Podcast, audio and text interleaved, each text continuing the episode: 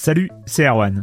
Je me permets ce petit message avant votre podcast pour vous parler du festival Silence On Joue qui aura lieu le 25 mai prochain à la Cité des Sciences et de l'Industrie à Paris.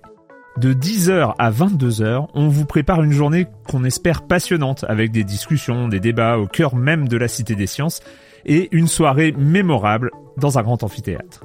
La billetterie est ouverte, le lien est dans la description des derniers épisodes et vous trouverez aussi un lien vers la programmation. C'est 20 € pour la journée et la soirée, et si vous voulez juste passer nous voir en journée, il suffit d'une entrée classique pour la cité, c'est 13 € tarif plein avec éventuellement des réductions. C'est la première fois qu'on organise un truc pareil et on espère vraiment que vous répondrez présentes et présents.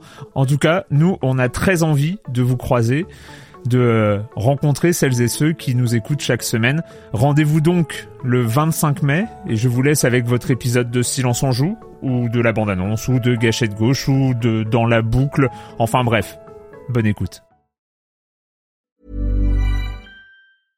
Hiring for your small business? If you're not looking for professionals on LinkedIn, you're looking in the wrong place. That's like looking for your car keys in a fish tank. LinkedIn helps you hire professionals you can't find anywhere else, even those who aren't actively searching for a new job but might be open to the perfect role. In a given month, over 70% of LinkedIn users don't even visit other leading job sites. So start looking in the right place. With LinkedIn, you can hire professionals like a professional. Post your free job on linkedin.com/people today. Silence on joue, Erwan Cario, bonjour.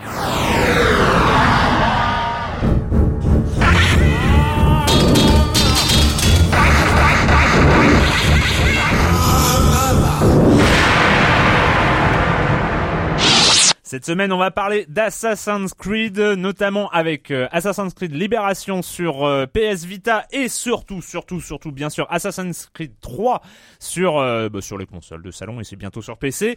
On parlera aussi de Curiosity, le machin de Peter Molyneux, et puis le com des com, la minute culturelle, Monsieur Fall. Enfin, vous connaissez le programme et je commence en accueillant trois de mes chroniqueurs favoris, même s'il y en a une qui ne vient qu'une fois tous les 2 ans, mais c'est pas grave. Joël Métro de 20 minutes, bonjour Joël. Bonjour. Patrick Elio de hitphone.fr, bonjour Patrick. Bonjour Erwan. Et Hélène Chevalier de France Inter, bonjour Hélène. Bonjour Erwan. Oui, la dernière fois on a calculé, c'était la Kinect, hein, donc ouais. Le temps passe tellement vite. Ouais, tu viens pas assez, enfin remédier à ça. On commence avec toi Joël. Toi. En fait, alors on a l'impression que les consoles ont déjà dominé entièrement le monde, qu'elles sont partout. Mais pas du tout, parce qu'en fait on a appris donc à une grande surprise cette semaine que la Xbox 360 n'était pas encore présente officiellement en Israël. Donc à l'occasion de on a notamment un auditeur qui s'appelle Jérémy Israël et qui bosse sur des variantes de la Kinect, donc c'est voilà. En fait la Xbox 360 va être officiellement, donc 7 ans après son lancement aux États-Unis, va être officiellement lancée le 21 novembre en Israël. Alors, ce qui n'empêchait pas que les gens s'en procuraient déjà en importation. Donc voilà, c'est ce qu'a annoncé Steve Ballmer lors d'une espèce de tournée de promotion pour le Windows 8. En rencontrant Netanyahou.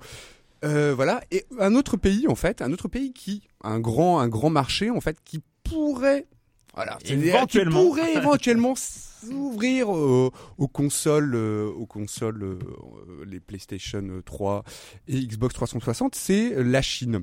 Parce qu'en fait, cette semaine, Sony a reçu une espèce de certificat de qualité pour la PlayStation 3. Alors, ça veut pas dire pour autant que la PlayStation 3 va être vendue dans le marché, sur le marché chinois, donc fermée depuis 2000. Fermé pour protection de la jeunesse, fermé aux jeux vidéo. Sachant qu'il y a un gros marché de joueurs PC, de jeux PC en Chine quand même. C'est pas un marché fermé aux jeux vidéo dans son intégralité. Non, pas fermé. En tout cas, fermé à ces consoles. Ouais. Donc, ça laisse ouvrir, ça laisse donner peut-être une légère ouverture de ce marché chinois aux consoles. Mais bon, c'est vraiment, c'est timide, c'est encore. Mais pourquoi en Israël il n'y avait pas la Xbox? Non. C'est la question, pourquoi officiellement non? Parce qu'en Chine, d'accord, mais en Israël... C'est étrange. En tout cas, je pense que ça n'a pas du tout empêché les habitants d'Israël de jouer à la Xbox 360. Hein. C'est... Je pense d'ailleurs qu'il n'y aura peut-être pas forcément beaucoup de ventes le 21 novembre. Ils l'ont déjà, pour ceux qui voulaient l'avoir, l'ont. Donc voilà, Patrick... Oui, alors bah, on a une bonne nouvelle cette semaine, hein, pour tous les inconsolables de la Neo Geo. Rappelez-vous cette console mythique qui était sortie en 90, hein, la borne d'arcade à domicile, voilà, elle a marqué beaucoup de joueurs, hein, ouais. On y pense tous les jours encore à cette console. Mais une bonne nouvelle, on avait déjà, je crois, évoqué ici la sortie prochaine d'une console portable qui reprenait le Neo Geo X. C'est exactement. Ça. Et bien, on a une date de sortie pour la France. Ce sera le 6 décembre prochain. Donc, avec un nombre limité d'exemplaires. Alors, j'y viens. Alors là, c'est là qu'il faut faire attention parce que évidemment. Et tu vois, je suis hein, quand même. On dirait pas bien, comme ça, mais tu suis bien la scène rétro. T'es très pudique là-dessus. Oui, on sent que tu suis bien. Ouais. C'est très bien. Donc la console sort le 6 décembre en version Gold. Limité à 2000 exemplaires, c'est pas beaucoup, il va falloir faire attention, peut-être réserver. Faut tu l'as réservé la tienne ? Non, mais je vais essayer d'en avoir une en test, au moins pour pouvoir en parler. Tiens, bien qu'on en reparle ici, il faudra qu'on discute de la qualité de la fabrication, etc. Parce que là, on touche un mythe, on touche clairement un mythe du jeu vidéo. Donc, elle sortira probablement en version plus légère, entre guillemets, l'année prochaine. Mais là, la version Gold à 2000 exemplaires, c'est un peu la classe quand même, parce que elle est livrée avec donc un socle de recharge en forme de Neo Geo. Là, je vous laisse regarder un peu les visuels, j'ai imprimé, c'est magnifique. Hein, c'est beau. Pour les amateurs du genre, donc on a le blog pour l'intégrer. Alors je rappelle que nous sommes dans un podcast audio. Voilà, mais bon, on se comprendra. Donc voilà, on a l'image donc ici que vous ne pouvez pas voir, mais que voilà qui reprend le look de la console d'origine. Une réplique du stick arcade Neo Geo pour retrouver les sensations. Donc tout ça, évidemment, ça fera plaisir aux fans, mais aussi aux petits jeunes qui n'ont pas eu à l'époque le plaisir de toucher à une Neo Geo. Non, alors ça, on appelle pas le plaisir, on appelle les sous. C'était cher, mais ça s'est démocratisé à une époque, mais c'est vrai qu'il fallait, vite mettre la main dessus. Ouais, voilà. Donc voilà, donc elle sortira donc le 6 décembre, voilà, 2000 exemplaires à 200 €, donc c'est pas donné, mais visiblement ça a l'air assez qualitatif comme finition. Donc on en reparlera certainement lorsqu'on aura des versions pour pouvoir discuter de la finition, parce que voilà, sur la photo ça ressemble à un étui de cassette VHS. Je peux dire. Non, mais ça fait plaisir. En plus, le boîtier reprend le look du boîtier d'origine qui reprenait le look de la console, donc ça fait plaisir. Puis, quelques mots sur après la déconfiture du Kickstarter Cinemaware dont je vous avais parlé ici. Oui, ça avait fait rêver, ça n'a pas marché. On parle un peu d'autres projets moi, qui me font envie. J'ai appris que Shadowgate était sur Kickstarter. Rappelez-vous Shadowgate. Non. Vous vous en rappelez évidemment. C'était un jeu d'aventure. Non, pas du tout. C'était un jeu d'aventure d'une boîte qui s'appelait Icom, qui avait créé plusieurs jeux comme ça sur Mac. On avait eu déjà vu New Invited aussi, qui était du jeu d'aventure plutôt horrifique, et Shadowgate c'était un jeu de magie qui avait été adapté après sur NES, qui avait été une petite popularité à l'époque, hein, qui arrive là donc, qui est en projet sur Kickstarter, qui passerait en vue subjective. Alors là attention, parce qu'on avait déjà eu un jeu N64 de la série en vue subjective, et c'était pas top, hein, c'était plutôt du nanar en barre, donc à vérifier. Un autre jeu qui aura sûrement fait titiller cette semaine, c'est l'annonce d'Elite Dangerous, là aussi sur Kickstarter. Donc qu'est-ce que c'est ? Bah, c'est le nouveau projet de David Braben, à qui on devait la fameuse et le jeu mythique de chien, le GTA du chien aussi sur PS2. Dogs Life, qui était très bien, un GTA like. Tu jouais un chien canidé, c'était pas mal du tout. Mais pour revenir sur Elite Dangerous, donc ce serait c'est en projet, ça arriverait sur mars 2004 sur PC. C'est actuellement sur Kickstarter en version anglaise. Le montant est demandé de 1 250 000 livres. Donc c'est pas rien non plus, mais c'est un projet très attendu depuis des années. Il est donc sur c'est tout nouveau, un Kickstarter, et c'est lancé il y a quelques semaines en Angleterre, au Royaume-Uni. En version anglaise, donc voilà. Ouais. Moi, c'est le titre que je trouve bizarre, Elite Dangerous, hein, parce qu'on un jeu donc dans l'espace. Voilà, bah oui, bien sûr, et tu fais très bien, Joël, de resituer, parce que moi, je parle de ça comme si c'était une évidence, mais oui, effectivement, c'est un jeu qui était déjà à l'époque pionnier dans les années 80, où on est dans un monde ouvert dans l'espace, on peut faire du commerce, etc. C'était très novateur à l'époque, et il y a d'autant plus un challenge aujourd'hui pour le remettre au goût du jour, pour que ce soit toujours aussi impactant. En fait, tu fais une pré-émission. Vous pouvez sortir si ça vous ennuie. Et ouais, il faut aussi parler. Je sais pas si on a parlé ici de Chris Roberts, quand même, qui avait quand même signé les Wing Commander, qui a aussi un projet en route qui s'appelle Star Citizen, où là aussi on est dans le domaine de l'univers spatial, un monde ouvert avec possibilité d'explorer plein de choses. Ça c'est prévu pour 2014. Je crois que j'ai fini avec les vieilleries. Voilà, on arrête. Alors il y a des vieilleries qui renaissent, et il y a des choses nouvelles qui vont pas tarder à disparaître. Donc je fais la belle phrase. Très belle transition, n'est-ce pas, Hélène? Je voulais vous donner un petit peu des nouvelles de THQ, hein, qui n'est pas mort, hein, Erwan. Oui. Respire encore. Respire encore, enfin, il est pas très bien puisque l'éditeur a annoncé. C'est un peu rauque, la voix, on sent quand même que il tousse beaucoup. Ouais, il tousse beaucoup. L'éditeur a annoncé le report de plusieurs jeux, hein, comme South Park, hein, qui était prévu normalement à sortir, je crois que c'était en janvier 2013, et des chiffres de vente. Le MMO, hein, South Park. South Park. Et aussi Metro de Last. Metro, exact. Metro de Last. Il devait y avoir un Metro 2. Bah oui, c'est ça, bien sûr. 2034. Ouais. C'est ça. Mmh. Et donc non, voilà. Et donc non. Et des chiffres de vente donc assez décevants aussi pour Darksider qui. Darksider 2 dont on avait parlé ici, ouais. Exactement. Du coup, l'action a littéralement chuté mardi, moins 40%. C'était impressionnant. C'est énorme. Ouais, c'était très impressionnant. Une action qui vaut donc $1,60, donc avis aux amateurs qui auraient envie d'investir. De racheter THQ. Alors ça vaut encore un petit peu cher, ça pas, on peut pas encore lancer un projet Kickstarter pour racheter THQ, je crois que la valorisation est encore à quelques millions de $. Mais ils disent qu'au niveau de leurs ressources, en fait, ils vont pouvoir tenir jusqu'en juin 2013 et apparemment après... Donc plus rien. Et donc la stratégie normale, hein, c'est donc de repousser ces jeux jusqu'à après juin 2013 pour ne pas avoir de sous. Du tout d'argent. Non voilà. Du tout. C'est-à-dire qu'il n'y aura aucune rentrée d'argent d'ici là. Donc ils vont mourir. Sauf que je sais pas, il y a peut-être un jeu de catch ou un jeu de combat à la con. J'aimerais bien voir le South Park quand même. J'aimerais qu'il le voir un jour. Et le métro, le premier métro. Eh bien, achète des actions. Voilà. Investis, Joël. Investis, tu peux investir. Le com des coms de la semaine dernière, nous étions avec Clément et Pipo Mantis, nous avons parlé de Hotline Miami, notamment Marme19 qui dit bon, j'aurais bien aimé vous dire plein de bonnes choses sur Hotline Miami, du Die and Retry Miami. Si seulement ce foutu jeu voulait bien être un minimum stable, quand je n'atterris pas directement sur un message d'erreur avec une disparition totale des musiques, ce qui est dommage quand même parce que les musiques sont très bien. C'est le menu de reconfiguration des touches qui est illisible, la ligne de sélection dans le menu qui se met à danser la rumba ou tout simplement un gros plantage. Alors moi j'en ai pas parlé parce que j'ai pas eu de bug vraiment bloquant pendant. Alors c'est vrai que il y a un côté peut-être pas trop très fini dans Hotline Miami, mais j'avais entendu parler de ces bugs. Moi je sais pas, coup de bol, j'en ai. En tout cas un très très beau jeu. Vous en avez bien parlé la semaine dernière, mais c'est vrai que moi j'ai vraiment sombré dedans parce qu'il m'a parlé évidemment. Hein, on parle de rétro, mais en dehors de ça. Je trouve qu'il a un côté vraiment hypnotisant ce jeu. Enfin moi c'est au début je trouve qu'on a un petit peu de mal à rentrer, il est très dur, il est très exigeant, mais c'est vrai qu'au bout de quelques temps, quelques parties, je trouve qu'il est vraiment hypnotisant, il est super. C'est d'ailleurs le propos de Gure-chan qui dit Hotline Miami, alors il était vraiment, je l'attendais vraiment pas beaucoup, juste un petit intérêt pour la musique et l'ambiance parce que c'est vrai que la musique est assez énorme. Mais il s'est propulsé directement dès les premières parties au rang de jeu culte. Ce jeu n'est ni plus ni moins que de la drogue, l'ensemble de tous les éléments qu'il compose une fois réunis ont le potentiel de vous mettre en transe, la musique, la direction artistique, la vitesse du jeu, autant par la vitesse à laquelle on tue que par celle à laquelle on décède, l'immédiateté des résurrections, etc. Enfin voilà, Gure-chan est super avec fan. L'idée de drogue, je suis assez d'accord sur le côté super addictif et c'est super bien joué. Enfin, c'est vraiment prenant comme jeu. Voilà. Et après, il faut adhérer au concept. Hein. C'est vrai que ça joue avec les codes du rétro. Il faut peut-être aussi avoir un certain passif avec ces jeux-là pour. Pas forcément. Enfin, Super Meat Boy avait réussi un revival comme ça du Die and Retry platform. S'accaparer le rétro, mais en même temps, voilà, lui donner un coup de jeune. Et je trouve, enfin, c'est super bien réussi. Moi, ce jeu, je le cautionne vraiment, vraiment. On avait parlé aussi la semaine dernière du Paris Games Week. Alors c'est Force Tranquille qui dit le Paris Games Week est une arnaque totale. Les organisateurs sont des, je ne vais pas le dire pour pas tomber sur le coup de la loi. Vous pouvez dire, le dire, c'est dans les forums. C'est intolérable de proposer un événement dans lequel on est tous entassés les uns sur les autres. Aucune table, aucune chaise, des temps d'attente interminables, un boucan, on ne s'entend même pas parler. Et tout ça, c'était déjà le cas les années précédentes, mais cette année, c'était encore pire. Il faudra qu'on m'explique quelque chose aussi. Pourquoi il y a autant de gens qui y vont pour jouer à des jeux qui sont déjà sortis, disponibles en démo et qui vont sortir dans à peine quelques jours.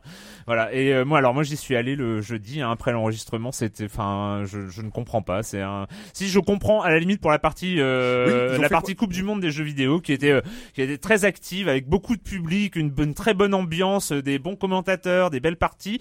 Mais au-delà de cette partie ESWC qui était donc vraiment une partie distincte du Paris Games Week, les salons Ubi, Nintendo, Nintendo et surtout le stand Activision Black Ops 2 qui était absolument incroyable. Les gens se battent. Ouais, il y a eu des bastons, il y a eu des bastons, 6 à 7 heures d'attente, enfin bon, c'était absolument enfin, ridicule. Ils ont quand même réussi à remplir quoi 212 000 personnes. Chiffre qui a été communiqué. Ouais, oui, mais moi c'est aussi étonnant. Ce que je me disais, c'est la force d'attraction du jeu vidéo en lui-même, c'est-à-dire que ce qui est derrière aussi c'est que les organisateurs n'ont pas proposé un événement de qualité. C'est-à-dire ils ont dit voilà, il va y avoir du jeu vidéo à cet endroit-là, c'est le grand rendez-vous du jeu vidéo français à Paris, et donc les gens sont venus et les gens ont découvert ce que c'était une fois qu'ils sont rentrés. C'est pas parce qu'ils ont proposé quelque chose de bien que les gens sont venus, c'est parce que c'est un événement jeu vidéo. Et donc ça montre cette passion qui anime les joueurs à mon avis, et ce qui est dommage c'est de ne pas profiter de cette passion pour proposer quelque chose qui soit au moins à la hauteur de ce qu'en attendent les gens. Et moi on faisait la comparaison avec le Japan Expo qui est aussi un grand supermarché de son côté, mais qui rassemble une communauté. Les gens sont là aussi pour se retrouver, les cosplayers, il y a vraiment une ambiance et un respect vraiment de la passion qui anime les gens. Là c'est vraiment, on sent que c'est des commerciaux qui ont fait le truc et point quoi. Enfin c'est ça a aucun intérêt au-delà. Moi je trouve que c'est vraiment un peu scandaleux de proposer ça. Enfin bref, je sais pas. C'était combien l'entrée 9 ou 14 euros, enfin ça fait cher. Ouais, ça fait je pense que ça devrait être ou alors à la limite, c'est un salon qui doit être gratuit puisqu'en plus c'est aussi pour faire la promotion des jeux avant Noël. Ouais, ouais. Donc pourquoi faire payer pour découvrir un jeu qui va effectivement sortir 4 jours après ? C'était tout le principe. Ouais. Il y avait pas forcément d'intérêt. Enfin, on peut faire un truc bien, on peut faire un bon salon du jeu vidéo, mais là c'était pas du tout le cas. Voilà, on va partir. Bah déjà quand même, on a passé du temps. Donc on part à la Nouvelle-Orléans avec Assassin's Creed 3 Libération. And so I fight. I stand with those who stand with me. Why would we need your help? Four reasons right there. I lure my prey to the guise of a lady. Will you allow me to dance?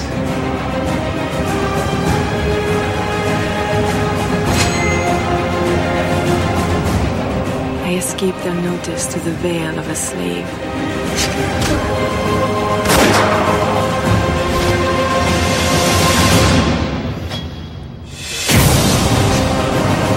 And though I may conceal my identity, one thing is certain. Commit injustice in this world, and I'll send you to the next. I am Aveline de Grandpré. I am an assassin and I fight for liberation. Adeline, nouvelle héroïne de la série Assassin's Creed, ça débarque sur la PS Vita. C'est donc on a eu des mauvaises expériences. D'ailleurs, on a eu que des mauvaises expériences sur les versions mobiles, les versions portables de Assassin's Creed. Ouais, notamment DS quoi. Notamment DS, PSP aussi était assez moisi quand même.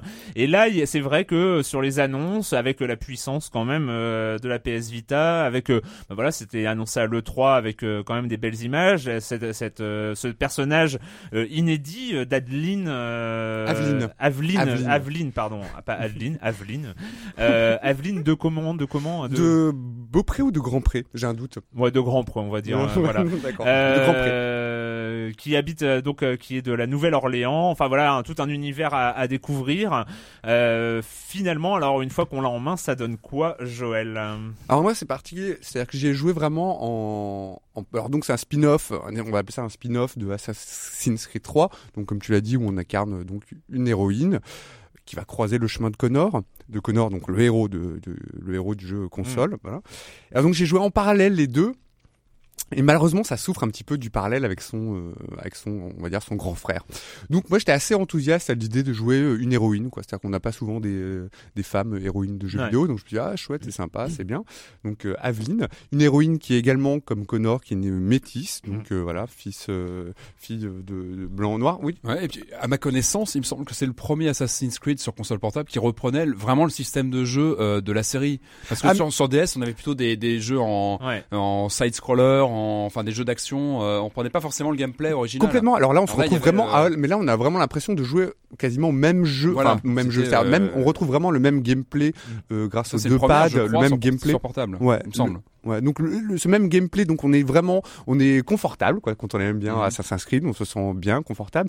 Ça utilise tous les trucs, on grimpe aux murs, aux arbres, aux toits, on court, tout ça, très sympa, très bien, on est bien dedans. Ouais. Seulement c'est un petit peu, le début est un petit peu poussif, quoi. C'est-à-dire qu'on est amené à faire une mission les unes après les autres. Il y a beaucoup moins de liberté que dans le Assassin's Creed 3. Et ce personnage, en plus d'héroïne, je la trouve un peu ratée, quoi. Elle est pas très bien écrite. Par exemple, le fait que ce soit une femme métisse, on aimerait bien que ce soit un petit peu approfondi, parce qu'on imagine à cette époque, que c'est pas évident au 18e siècle, aux États-Unis. Voilà, que c'est un peu compliqué à vivre. Alors, on balance ça. Alors, pourquoi pas? Patrick, non, parce que j'ai des questions. Ouais. Est-ce que il y a des retours aussi dans le futur et le passé? Pas du tout. C'est une bonne chose. Non, pas forcément. Pas forcément, parce que le jeu est présenté un peu comme une sorte d'application ludique. Il y a Abstergo, il y a comment il s'appelle? Oui, le machin là qui permet d'aller dans le passé. L'Animus. Voilà, c'est une application l'Animus. L'Animus vous propose d'incarner Aveline, machin, comme si c'était un. Mais par l'intermédiaire de quel personnage? Bah non, aucun. C'est-à-dire on commence. Donc c'est vrai que pour ceux qui n'aiment pas les retours, les retours dans le présent entre guillemets dans les Assassin's Creed, pourquoi pas? Mais on sent aussi une ambition en moins.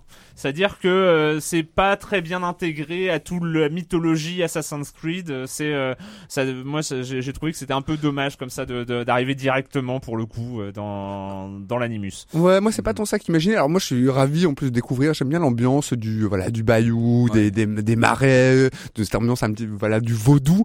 Moi ce qui m'a gêné c'est le gameplay quoi. C'est partir du principe que cette femme, en fait, donc elle est soit dame, parce qu'elle est donc de sang noble, elle fait partie de l'aristocratie, de la bourgeoisie, soit elle est assassin, c'est-à-dire qu'en fait elle a trois espèces d'identités, donc dame, assassin et esclave, donc trois identités qui sont associées à des gameplays un petit peu différents, c'est-à-dire que par exemple la dame, ça me gêne, c'est-à-dire que la dame, voilà.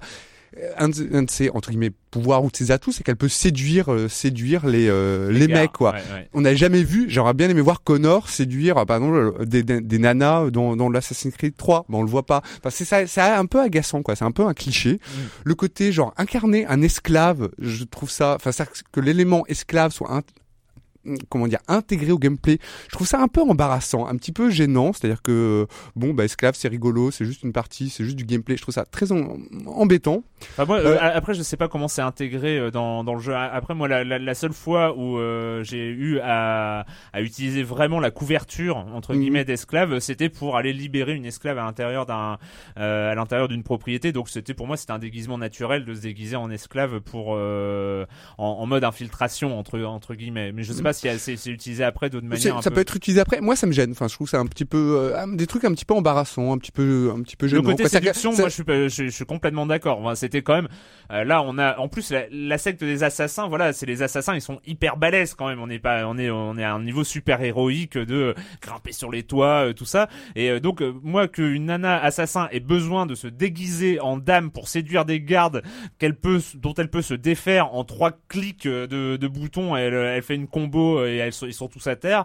Pourquoi elle s'emmerde à se déguiser dans une robe impraticable, parce qu'elle empêche, en plus la robe empêche de monter sur les toits, c'est quand même un peu relou. Ouais. Pourquoi elle s'emmerde à mettre une robe pour séduire des gardes dont elle peut se débarrasser sans problème. J'arrive pas à comprendre. Parce que ce sont des garçons qui font les jeux vidéo. Ouais, voilà, sans doute. Malheureusement, c'est un peu ça. Ouais, donc ça c'est un petit peu embarrassant. Après. Il y a quand même moi je trouve qu'il a un charme, un plaisir. C'est vrai que celui de de grimper sur ces arbres, d'assassiner en hauteur. Enfin c'est-à-dire qu'il y a quand même une espèce, et puis il y a une narration qui nous entraîne un petit peu. Mais bon, c'est un peu mollasson quoi. C'est un peu mollasson et c'est pas assez.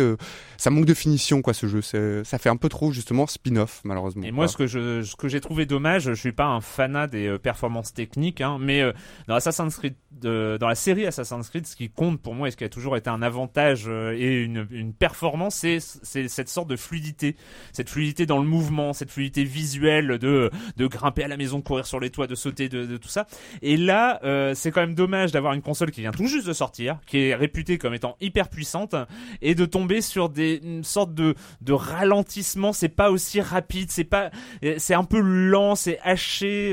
On n'a pas la même façon cette même impression d'incarner quelque chose de félin comme dans Assassin's Creed. Là, on a vraiment l'impression de parfois galérer pour monter, pour courir. Mais parce que c'est une fille.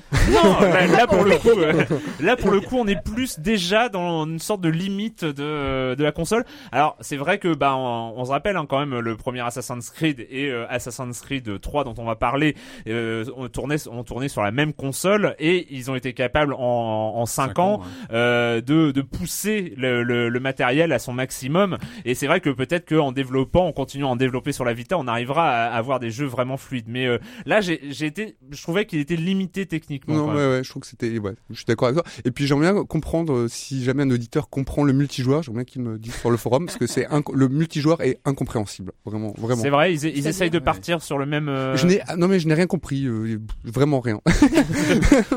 C'est d'accord. Je suis complètement passé à côté. C'est pas clair du tout. Il s'agit de contrôler le monde, des bases. C'est incompréhensible. D'accord. Bon, voilà. Moi j'avoue j'ai pas essayé, je n'essayerai donc pas, à moins qu'on ait une explication et qu'on nous dise que c'est très très très bien. On passe au grand frère maintenant, Assassin's Creed 3.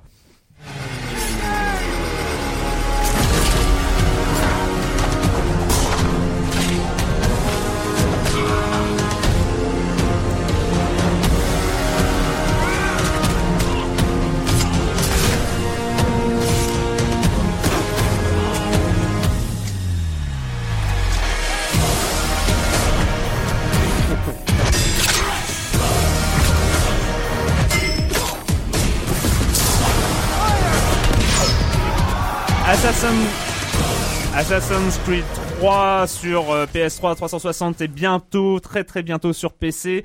Et sur Wii U, ne l'oublions pas. Ouais. Maintenant, on est obligé d'y penser. Oui, c'est vrai ça. Donc, troisième épisode majeur. Enfin bon, il faut aussi compter Brotherhood et Révélation. Donc, cinquième en 5 ans.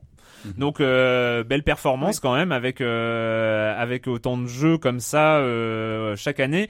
Avec Révélation, l'année dernière on en avait parlé, il y avait comme une sorte de lassitude qui s'était installée, même si Révélation permettait de découvrir Constantinople d'une manière assez incroyable. C'était le troisième volet avec Ezio. Voilà, c'était le troisième volet avec Ezio, et on commençait quand même sérieusement à s'essouffler, à espérer un revival de la secte des assassins.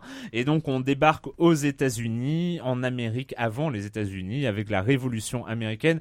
Hélène, comment t'as débarqué dans ce Assassin's Creed 3? Émerveillée en fait. Je trouve que ce jeu, il est d'une richesse incroyable en fait. Et dès le début, la première scène, la scène dans l'opéra. Moi, à Londres, là, je la trouve extraordinaire, en fait. Et le luxe, c'est je crois qu'on ne revoit pas la scène après. Non, c'est ça qui est incroyable, c'est que cette scène, elle est magnifique. C'est confortable, quoi. Voilà, c'est genre, tiens, comme dans un film, un petit plaisir au début, comme ça. On vous sort une intro avec je sais pas combien de figurants. La mise en scène est hallucinante. Avec des dialogues un peu partout qu'on peut ou pas écouter, avec une architecture. Je 10 minutes, même pas. Je crois même pas. Et je pense que j'aimerais bien refaire cette scène. Après, il y a tellement de choses à voir dans le jeu. C'est assez symbolique, cette scène. Mais je trouve que ça résume le jeu en fait. C'est que ça plante bien le décor. Et un incroyable voyage en bateau après, moi, que j'ai trouvé ça. Parce qu'on arrive avec le personnage. Donc aux États-Unis, on part d'Europe, on arrive à Boston. Avec les chants des marins, avec l'ambiance du bateau, avec déjà. Et surtout cette reconstitution à taille réelle. C'était moi, ça m'a permis de découvrir comment est-ce qu'on traversait les États-Unis à cette époque. Les États-Unis. Comment est-ce qu'on traversait l'Atlantique à cette époque? Ça se ressemblait à quoi, un bateau? Et là, il y a cette espèce de mise à l'échelle qui est incroyable, où on se balade dans les soutes, on regarde à quoi ressemble le pont. Ouais. On commence à jouer au mini-jeu à l'intérieur. Oui, mais c'est pareil, parce que c'est hyper riche, ce bateau. On y passe aussi assez peu de temps au final. Il y a plein de choses à y faire dessus, on les fait pas forcément. Bien sûr. Plein de choses. Et une chose qui est assez importante sur cet Assassin's Creed 3, je pense, c'est la narration. On va en reparler, mais dès le début, dès ce passage en bateau qui pourrait être long et pas intéressant, non, il y a une tension dramatique. Moi, pendant toute la traversée, on sent qu'il va se passer quelque chose. On sent que une conspiration. Mais voilà, ça dure pas très longtemps dans le jeu, mais c'est une des premières briques narratives du jeu où on se dit il va se passer quelque chose. Enfin, il y a une tension narrative qui se pose d'emblée dès les premières minutes de jeu. Et qui est très bien amenée par les cinématiques. Je trouve que les cinématiques sont beaucoup plus intéressantes et beaucoup plus réussies que dans les quatre précédents. Parce qu'elles sont plus courtes. Je pense qu'elles sont plus percutantes. Moi je trouve que c'est la caméra, c'est-à-dire le cadre. C'est-à-dire qu'on a l'impression que quelqu'un s'est enfin mis à réfléchir sur les cinématiques. C'est des cinématographiques. Les cinématiques et les dialogues. Les dialogues. Ouais, ça s'améliore quand même. Hein, parce ça s'améliore, c'est pas encore ça. J'ai toujours trouvé que c'était une faiblesse dans les Assassin's Creed. C'était le scénario global était intéressant, était solide, mais la narration en temps réel comme ça elle pêchait tout le temps. Il y avait une faiblesse à ce niveau-là, et j'ai trouvé que dans ce 3. Parce que aussi, je pense qu'il y a un fond d'histoire. Ouais. Et donc, du coup, on est plus immergé dans quelque chose. Grand H, c'est l'histoire des États-Unis. Sûr, ouais. On se retrouve, dans quelque chose. L'histoire individuelle du personnage est synchronisée avec l'histoire. On va reprendre un peu dans l'ordre parce que là, j'ai l'impression qu'on est en train de partir un peu partout. Ton premier contact, donc déjà l'opéra. On arrive aux États-Unis. Alors, on incarne. Il y a deux. Oui. Voilà, il y a pas directement le entre 5 principal. Et 7 heures d'une sorte d'introduction, même si c'en est pas une, c'est du vrai jeu. Hein. C'est oui, d'appeler ça une intro, je trouve ça. En fait, c'est pour dire, c'est 5 ou 7 heures avant de jouer Connor, le personnage principal adulte. Ce qu'on voit sur la jaquette, en fait. Voilà ça, Connor on l'a en habit d'assassin. Quelques heures. Connor en habit d'assassin, c'est au bout de 7 heures à peu près de jeu. C'est bien. Je sais que certains pourront dire que c'est long, que ça prend du temps, mais moi, au contraire, c'est un luxe aujourd'hui de dire, on prend le temps de poser un personnage, d'écrire son histoire, et on s'attache et de comprendre les origines du héros. Et moi, on va incarner super important en termes de narration. Ce petit clin d'œil de on part d'Europe, on a passé 4 jeux effectivement précédents en Europe et on repart en Europe, on traverse. Je trouvais ça intéressant. Et je pense qu'il y a plein d'autres jeux qui auraient résumé ça dans une cinématique de 10 minutes longue et pas inintéressante. Et là non, on le vit et je trouve que c'est d'autant plus attachant. Luxe aussi. C'est un certain luxe comme aujourd'hui, je pense. Je crois qu'on va continuer sur le débat comme ça un peu bordélique. Non mais luxe aussi ou plutôt comment dire une espèce de bienveillance après de pouvoir incarner le héros gamin. C'est-à-dire que là tout ça fait partie. Ça fait partie, c'est-à-dire c'est tout de suite on s'attache un petit peu, on comprend d'où il vient, c'est-à-dire qu'il a une histoire, ça lui donne de la chair quoi, de la consistance. Ça permet aussi aux joueurs qui n'y ont jamais joué, je sais pas si vous avez remarqué, mais de reprendre les bases aussi parce que toi tu reprends tes bases de joueurs que tu connais déjà et encore t'es un petit peu dérouté par certaines nouveautés, mais ça on en reparlera peut-être après.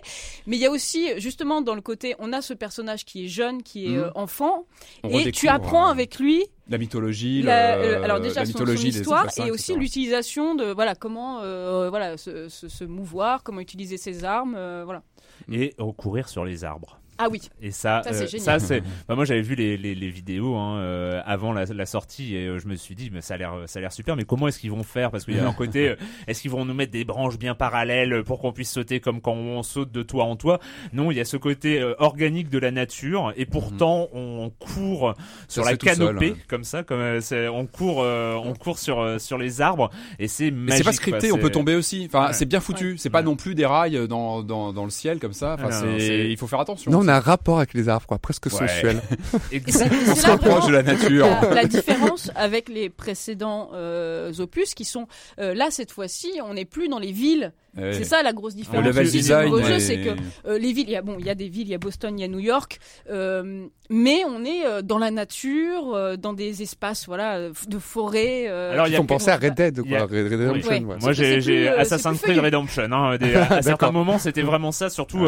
Alors il y a 4 zones majeures de jeu. Il y a Boston qu'on découvre tout de suite, New York qu'on découvre quand même bien plus tard, Frontière qui est la nature sauvage et le domaine qui est un peu comme dans les précédents Assassin's Creed, enfin dans le 2 notamment en fait, qui correspond un peu à la propriété qu'il va falloir améliorer et tout ça avec des nouveaux systèmes de jeu où il va falloir recruter des gens, des artisans pour venir peupler une propriété qui est bien délabrée au début du jeu. jeu.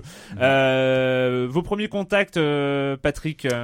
Oui, bah moi je fais toujours, à chaque fois je relance les premiers quand je m'attaque à un nouveau assassin. Je me remets toujours, ou même dans une série au général. Et je trouve que c'est bluffant en 5 ans l'évolution lorsqu'on se remet le premier assassin ou même le deuxième, hein, qui pour moi le deuxième était jusqu'ici la référence de la série. C'était celui qui pour moi avait vraiment créé un univers, qui avait lancé les missions secondaires, etc. Pour moi c'était la référence de la série.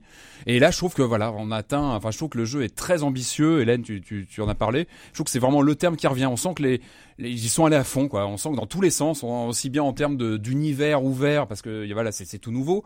En termes de réalisation, quand on voit le jeu tourner, on se dit c'est incroyable que ce soit sur la même bécane que sur le premier, où voilà, on n'avait pas du tout les mêmes finitions. Je trouve qu'il y a il y a vraiment une finition graphique qui est très bien foutue, et même des choses moi qui m'ont touché dans le gameplay. Alors, je trouve qu'il a évolué aussi dans la façon d'appréhender l'environnement lorsque le personnage bouge, monte sur des obstacles. Il y a plus ce côté raid qu'on pouvait avoir jusqu'ici. Je trouve que c'est beaucoup plus fluide. Ouais, l'animation a fait vraiment. Ouais, c'est bon l'appréhension de l'univers autour de soi est bien meilleure et c'est vital. C'est un petit mouvement qui est très très anecdotique, mais le contournement d'un arbre. Oui, mais c'est là où je te parle de sensualité, quoi. Non mais sous une branche. Non mais c'est vrai qu'il y a une fluidité dans le mouvement où tu sens l'écorce de l'arbre qu'on t'ajoute. Non mais c'est vrai. Non mais c'est vrai que c'est bien foutu. Sur l'humus. C'est bon. Ouais, non mais il y a ce contact avec la nature qui est, du coup on peut courir entre les arbres en n'ayant pas peur de se prendre un mur invisible, tu sais, au moment où tu croises un espèce de petit boulot à la con et tu te prendras un mur. Ça c'est un jeu il y a 5 ans, ils auraient fait ça, on se serait pris le boulot à la con qui traîne là. Impossible. Et là dans cet Assassin's Creed, on va juste le contourner un petit peu de manière très fluide et voilà toutes les craintes qu'on pouvait avoir autour de cet univers ouvert naturel, et ben en fait non, ça marche parce que voilà, le gameplay s'est légèrement adapté, a su voilà s'adapter à un environnement plus organique, plus difficile à gérer aussi, j'imagine, en termes de développement, et ça marche super bien. Et je trouve que ça ouvre des en termes de gameplay et surtout d'appréhension de l'univers, je trouve qu'on se sent plus libre, enfin, par rapport à ce qu'on connaissait dans la série avant. Je trouve que c'est beaucoup plus voilà, libre. Joël, bah, on apprend mieux l'univers. Très bon contact avec Assassin's Creed 3. J'étais ravi de retrouver tous les un petit peu tous les codes de la série, par exemple le fait de grimper sur dans les hauteurs, pouvoir synchroniser le personnage. Ce sont des petites choses un peu voilà, c'est un peu c'est des détails, mais moi c'est des choses qui me touchent. Tu retrouves ton univers. Tu retrouves. Et maintenant moi ça commence à devenir une tradition, je commence un Assassin's Creed, tous les points culminants, voilà. Je les fais. Ah oui, non mais moi c'est la première chose, je commence même pas une mission avant d'avoir découvert toute la carte. Mais moi c'est comme ça que je l'ai dévoré que le jeu je le dévore, c'est-à-dire de l'extérieur. Quoi. C'est-à-dire que je grignoterais, je ne sais pas, un fruit jusqu'au noyau, que serait le scénario. Je mange tout l'extérieur. Effectivement, je me fais tous les points de synchronisation, toutes les espèces de missions et quêtes secondaires. Ouais. Et il y en a pas mal. Non, mais ce jeu est vraiment, il y a beaucoup de contenu. Et il y a chose qu'on n'a pas encore évoquée, c'est les batailles navales. C'est-à-dire que là aussi, on a les grands espaces. Bon alors, peut-être que notre œil, après Red Dead Redemption, est un petit peu genre, j'irais pas lassé, quoi, parce que là c'est un bien grand mot, peut-être un peu genre il y a moins d'effets de nouveauté, mais alors les batailles navales, je trouve que c'est l'aspect vraiment mais sublime du jeu, quoi. C'est et ça pouvait pareil, ça aurait pu être un gadget. Quand on voyait les vidéos, on faisait comment ça va se greffer au gameplay, est-ce que ça va vraiment et en fait ça marche super bien. C'est-à-dire qu'on se sent sur le bateau, quoi, avec on sent la poussière la fumée du le sens du vent, on se positionne et on est vraiment en pilotage de bateau. Je sais pas si ça vous l'a fait, mais le côté on est à l'arrière, on tient la barre, donc en fait il y a tout l'avant du bateau et on doit passer entre deux rochers. Et là tu regardes ta voile, tu dis alors je me mets en grande voile, allez. Et vraiment il y a ce côté où on doit quand même diriger un gros bâtiment. Et c'était pas obligé. C'est un luxe. Là aussi c'est un luxe. C'était pas obligé de le mettre. Ça, c'est un jeu. Ça foisonne. Et ça fait. Ça aurait pu être un DLC. Ça aurait pu être. Mais ça marche en termes de scénario. C'est-à-dire que on a donc d'avoir Connor, ce jeune Amérindien, ce beau gars sexy qu'on voit là qui est en assassin, et après qu'on voit en capitaine. On pourrait se dire là c'est ridicule, et ça fonctionne, quoi, ça marche, quoi. C'est-à-dire le côté il y a un petit côté pirate, quoi, qui est bienvenu, quoi. Pirate des Caraïbes. Voilà. C'est ça, c'est dans voilà à peu près. Et alors au niveau système de jeu, au niveau comment est-ce qu'on avance dans l'histoire une fois qu'on a ce premier contact, toi Hélène, T'as été... Alors moi je me suis dit, parce que je me connais en fait, hein, le problème c'est que justement dans les assassins comme d'habitude je fais toutes les missions secondaires comme Joël un peu et sauf que j'avance pas du tout sur le scénario et ça fait 50 heures que je joue et j'ai pas avancé du tout, donc cette fois-ci je suis allée dans l'autre sens en fait, mais encore je suis vraiment pas allée très très loin dans le scénario, mais j'ai au moins 12 heures de jeu et pour autant je suis pas... Mais est-ce que pour toi ça veut dire que le scénario est pas... Parce que moi c'est la question que je me suis posée, est-ce que pour toi ça veut dire que le scénario est pas assez intéressant? Les missions sont moins intéressantes, les missions principales sont moins intéressantes au final par moment en fait que... La chasse que la chasse, je me suis passionnée pour la chasse. Parce que justement on parlait de Red Dead tout à l'heure. Dans Red Dead, le système de chasse c'est un peu, t'es un bon chasseur, tu tires quoi. C'est Red Dead, c'est tu tires. Voilà, tu tires sur les decks, tu tires sur le chacal. Rappelez-vous, ces missions, on doit buter un ours au couteau quand même. Hein. D'accord. Ça, mais je trouve que dans Assassin, là, t'es là, alors soit tu guettes dans un buisson, tu mets de l'appât, t'attends que la petite biche arrive, ou alors tu poses des collets. Tu vois ce que je veux dire? T'as les castors. Attends, tu peux suivre effectivement des castors. T'es pas obligé de les tuer, tu peux sympathiser avec. Non, juste les suivre, regarder ce qu'ils font. Tu mets un petit écureuil. Non mais t'es pas obligé effectivement systématiquement sortir ton couteau. Crie, sinon quand on les tue. Des fois, on sent un peu. Sincèrement, la touche B pour dépecer une fois qu'on l'a buté, je sais pas, c'est Red Dead Redemption. Enfin, je sais pas si c'est un hommage ou un plagiat. Alors, j'ai posé la question effectivement au producteur qui m'a dit, ah là là, c'est étonnant, on a eu la même idée. Bien sûr. Mais bien sûr. Moi, j'ai toujours, j'étais un peu gêné. Je trouve que le scénario principal se tient beaucoup mieux que les scénarios principaux des autres épisodes, notamment avec cette intégration à la grande histoire de la fondation des États-Unis, la Révolution américaine, George Washington, Benjamin Franklin, etc. Lafayette. Enfin, Samuel Adams, qui n'est pas qu'une bière. Hein, voilà. Oui, je fais part de mon inculture, mais c'est pas grave. Et tous ces grands personnages de la fondation des États-Unis, et où on rentre pas d'une manière vulgaire dans l'histoire. On est là un peu par hasard des fois, dans la révolte du Tea Party, dans les fusillades, de Boston, et on apprend des choses et on a vraiment cette impression de vivre cette chose, sachant qu'il y a plein d'ellipses, il y a plein de moments où 6 mois passent, où on passe de l'hiver. D'ailleurs, ça permet aussi de voir la nature en hiver, en été. Enfin, c'est assez étonnant. De nuit, de jour aussi. Il pleut aussi parfois. Et tout ça, c'est nouveau, je crois, dans le moteur. C'est des nouveaux. Et par contre, moi j'ai un souci pour l'aspect grignotage par l'extérieur dont tu parlais. Je trouvais que c'était un peu, en termes d'interface en tout cas et en termes de guidage du joueur, c'était un peu un cran en dessous de ce qui se fait. C'est-à-dire que le fait de chasser, on peut, c'est vachement bien, mais on le fait parce qu'on veut bien. Ouais, voilà, parce qu'on veut bien, parce qu'il n'y a pas vraiment de but derrière. Ne serait-ce que des trucs à la con comme il y avait dans Red Dead Redemption, d'obtenir il y avait des missions, des séries. On récupère des choses, non? Ouais, tu récupères. C'est jamais très clair.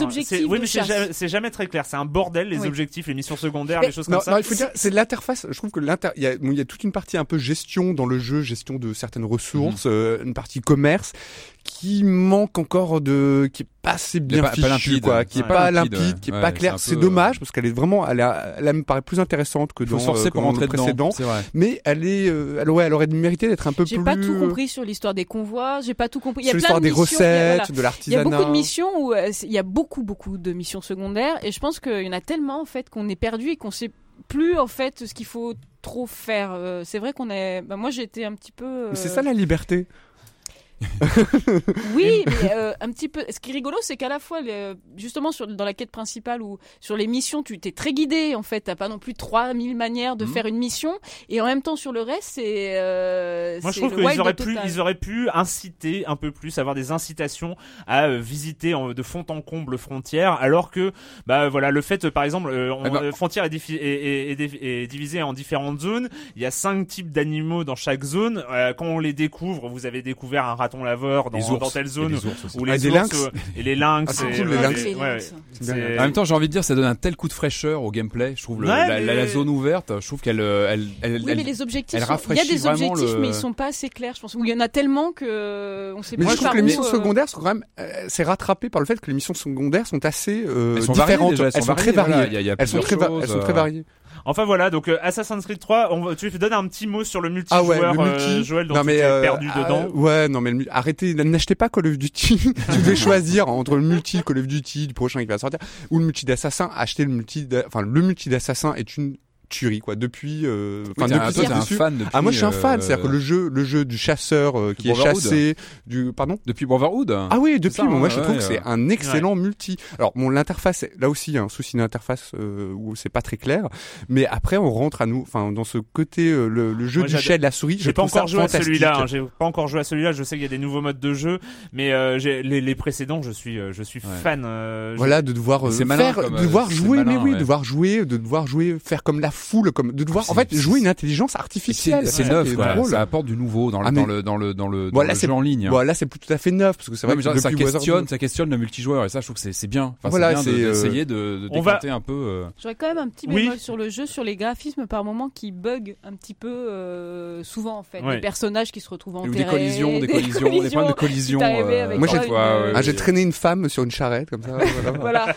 Moi je parlais à une dame qui était la tête dans ma qui avait juste la tête qui dépasser du sol où je me suis retrouvée avec des pieds. Mais je pense que les bécanes actuelles sont vraiment à bout de souffle. Enfin, je pense qu'ils sont un peu atteint leur limite. Et en même temps, je trouve qu'il y a tellement une ambition démesurée dans Assassin's Creed 3 ça passe, mais c'est vrai que par moments c'est un peu gênant pour le. Bah, ça casse un peu l'immersion. Qu'est-ce que vous faites avec juste la tête qui sort du sol, c'est un peu gênant quand même. Et c'est un sacré jeu. Faut reconnaître qu'une fois qu'on met le nez dedans, c'est vraiment. Ouais, c'est vraiment. Moi, je trouve que c'est pas un chef-d'œuvre quoi, mais c'est un monument quoi. C'est un monument, ouais, c'est le terme. Il est impressionnant. Et ben on va passer maintenant à Monsieur Fall de TrickTrack.net et sa chronique jeu de société. Bonjour Monsieur Fall. Bonjour mon cher Erwan. Cette semaine, j'ai décidé de vous mettre le stress grâce à un jeu qui répond du nom de Escape, la malédiction du temple. C'est un jeu signé Christian Admundsen, Host by, un jeu édité par Queen Games, pour 2 à 5 joueurs à partir de 8 ans pour des parties de 10 minutes et c'est là que le stress intervient. Oui mon cher Erwan, 10 minutes, pas une seconde de plus, pas une seconde de moins. Le jeu possède un chronomètre audio, c'est-à-dire que vous allez trouver dans la boîte un DVD, un CD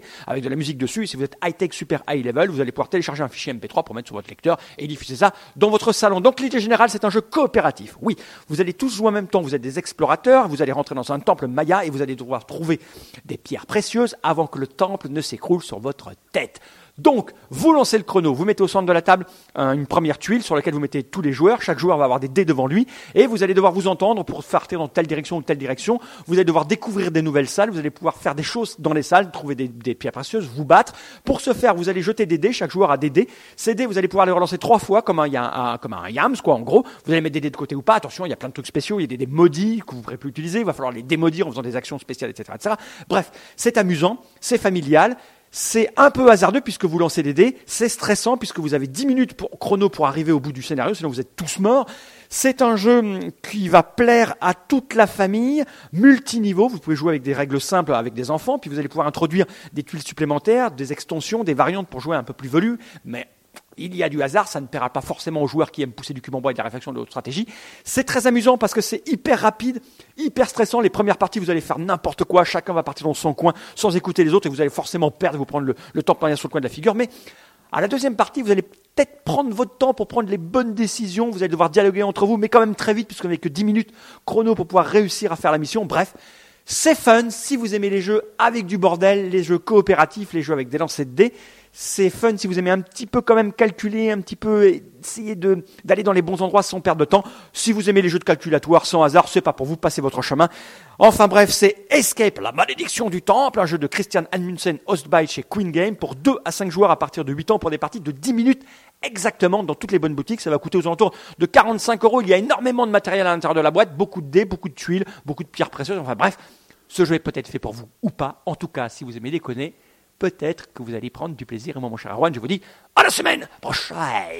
À la semaine prochaine, Monsieur Fall de TrickTrack.net. Alors, minute culturelle de Sims, donc c'est une minute culturelle sonore. Alors le principe, non, pas du tout.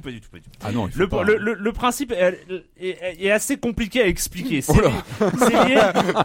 lié à la voix dans les jeux vidéo et il faut dire c'est la première fois que la voix dans un jeu vidéo. Ah d'accord. Okay, voilà. Ok, la première fois que la voix.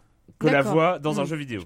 Alors on commence, alors, je vous dis d'ailleurs le nom du jeu, hein, il s'agit de Berserk, qui était un run and gun dans des environnements... Première voix digitalisée. Labyrinthique, on écoute.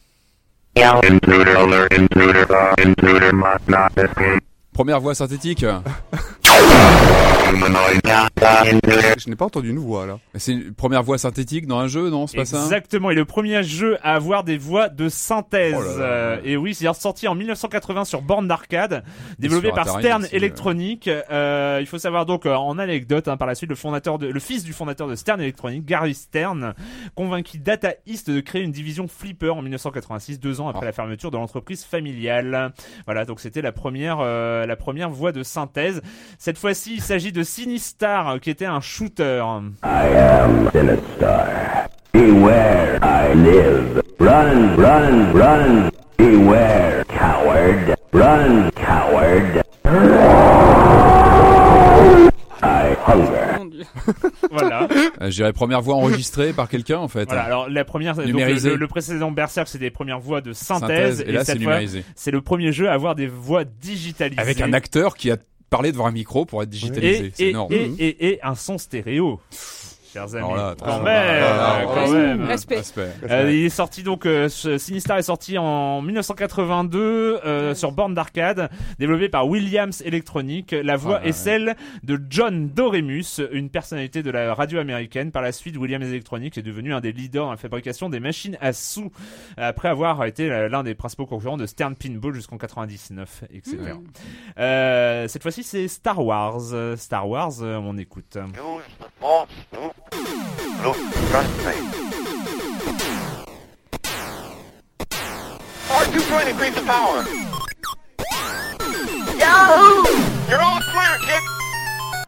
C'est Mark Hamill.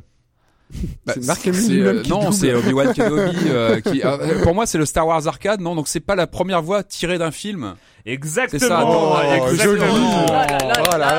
Bravo. C'est donc était énorme ce jeu. Il faut y jouer à Star Wars arcade. Le premier jeu à avoir des voix digitalisées issues d'un film. Obi-Wan qui nous parlait. Sorti en 1983 sur borne d'arcade, développé par Atari. Le jeu est présent ainsi que ses deux suites en tant que bonus dans le jeu GameCube Star Wars Rogue Squadron 3 Rebel Strike, sorti en 2003 et développé par Factor 5. Cette fois-ci, il s'agit de Psycho Soldier, qui était un run and gun.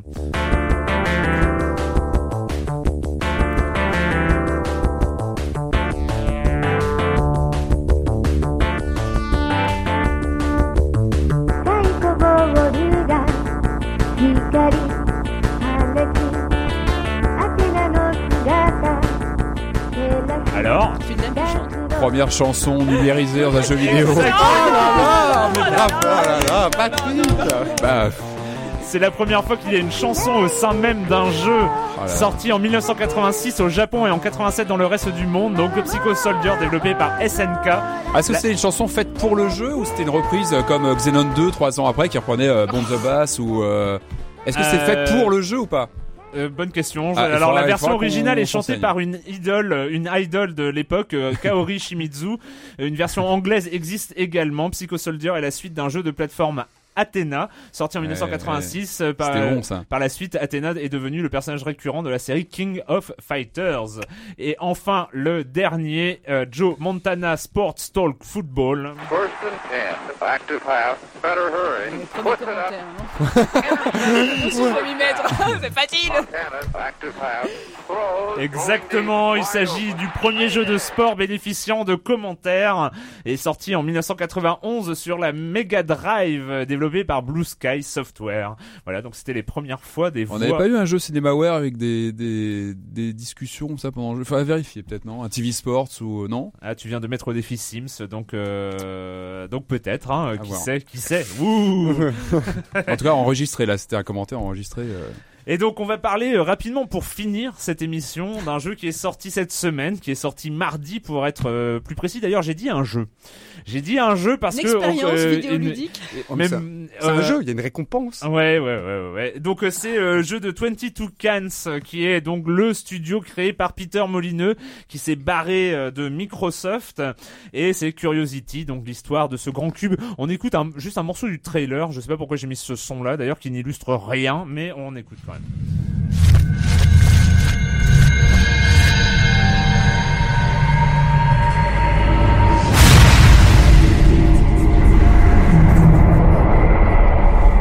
note pour le côté un peu planant de cette musique qui est quand même un peu stressant plutôt là. Dans le cas, ouais, c'est vrai. Alors. Je pense que ça porte bien son nom en fait. Hein.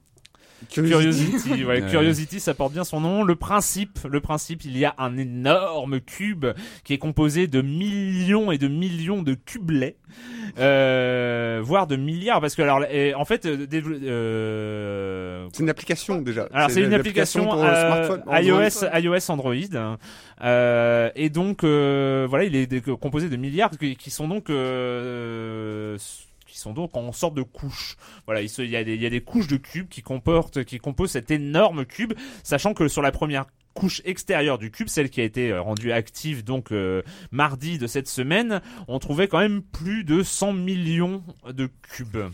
Quand même, il y en avait quand même un certain nombre, et il faut savoir que cette première couche était sur le point, à l'heure où on enregistrait, d'être intégralement supprimée, parce que le gameplay, le seul et unique gameplay pour l'instant, parce que 22 Cans promet 22 expériences différentes jusqu'à la conclusion de Curiosity, donc on ne sait pas le reste, mais pour l'instant le but c'est de supprimer des cubes en tapotant dessus. Voilà, tu es en train de supprimer des cubes, Hélène, donc oui. C'est passionnant. C'est-à-dire qu'il y aura peut-être un jeu après alors en fait, non? Alors l'idée c'est que de toute façon il va falloir supprimer tous les cubes jusqu'à ce qu'il en reste. C'est pas terminé hein, effectivement. La première couche n'a pas été, parce que j'ai encore des cubes là. Ah bah voilà, donc la première couche à l'heure où on enregistre est toujours en mode de finition.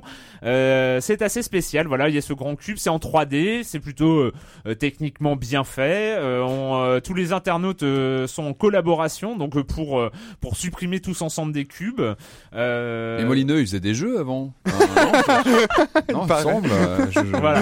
Mais alors c'est justement toute cette histoire qui est bizarre, assez intéressante. Je vais essayer d'être assez court. Je vous conseille un article de Wired qui explique tout ça, qui est vraiment passionnant, sur Peter Molyneux et Peter Molyneux, son pastiche, cette parodie qui a été créée sur Twitter.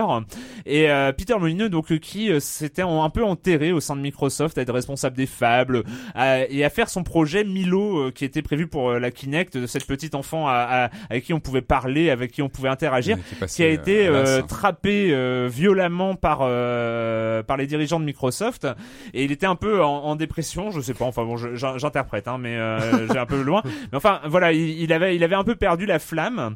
Et il y a ce Peter Molyneux qui est un conte pastiche comme ça, et qui sort des concepts de jeux depuis déjà pas mal de mois, et qui sort à chaque fois des concepts de jeux incroyables, complètement loufoques hein, évidemment.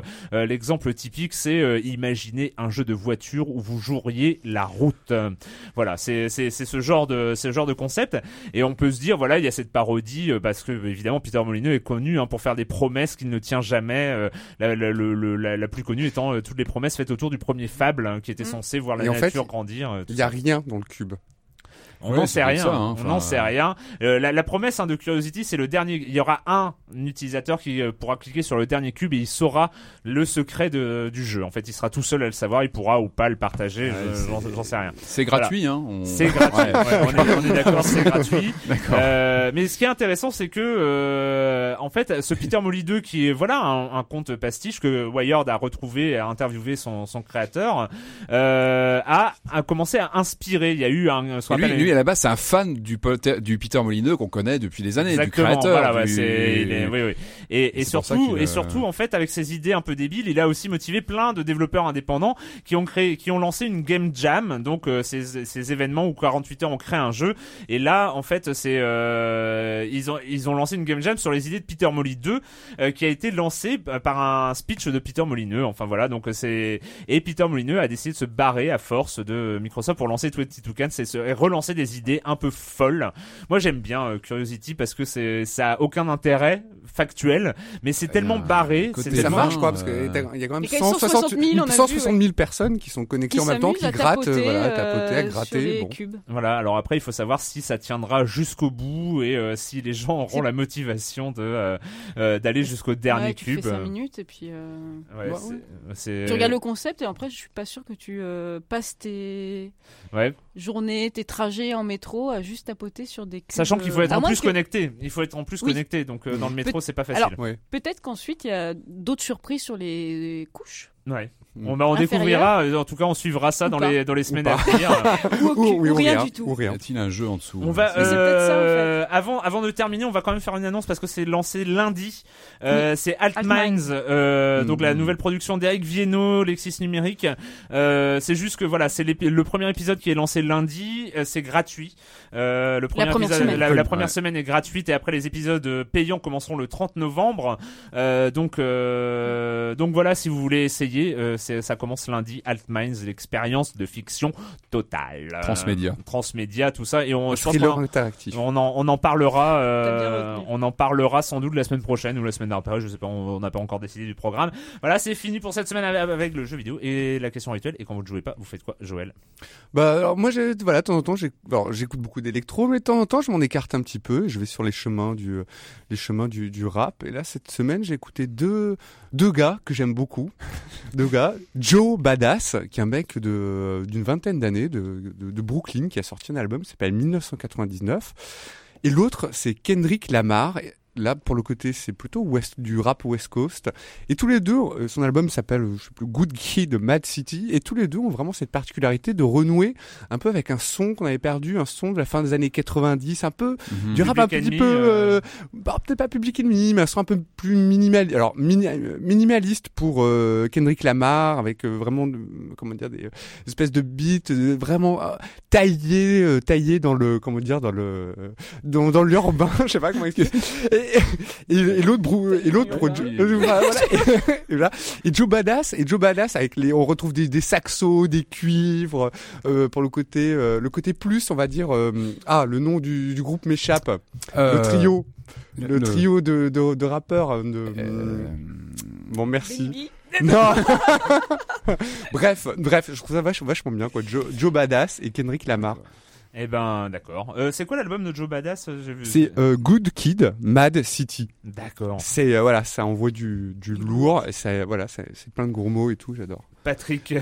Oui, alors moi, dans un style complètement différent, je me suis replongé dans deux séries des années 80 qui avaient complètement disparu des radars, parce que je crois qu'il y avait des gros problèmes de droit sur certaines pistes musicales, je ne sais quoi. Enfin, ça avait complètement disparu et je les ai enfin récupérées. Voilà, donc je peux les regarder en VF et en super qualité. Voilà, c'est fini. Non mais laquelle en fait, il s'agit de Tonnerre Mécanique et de Manimal qui viennent de Manimal.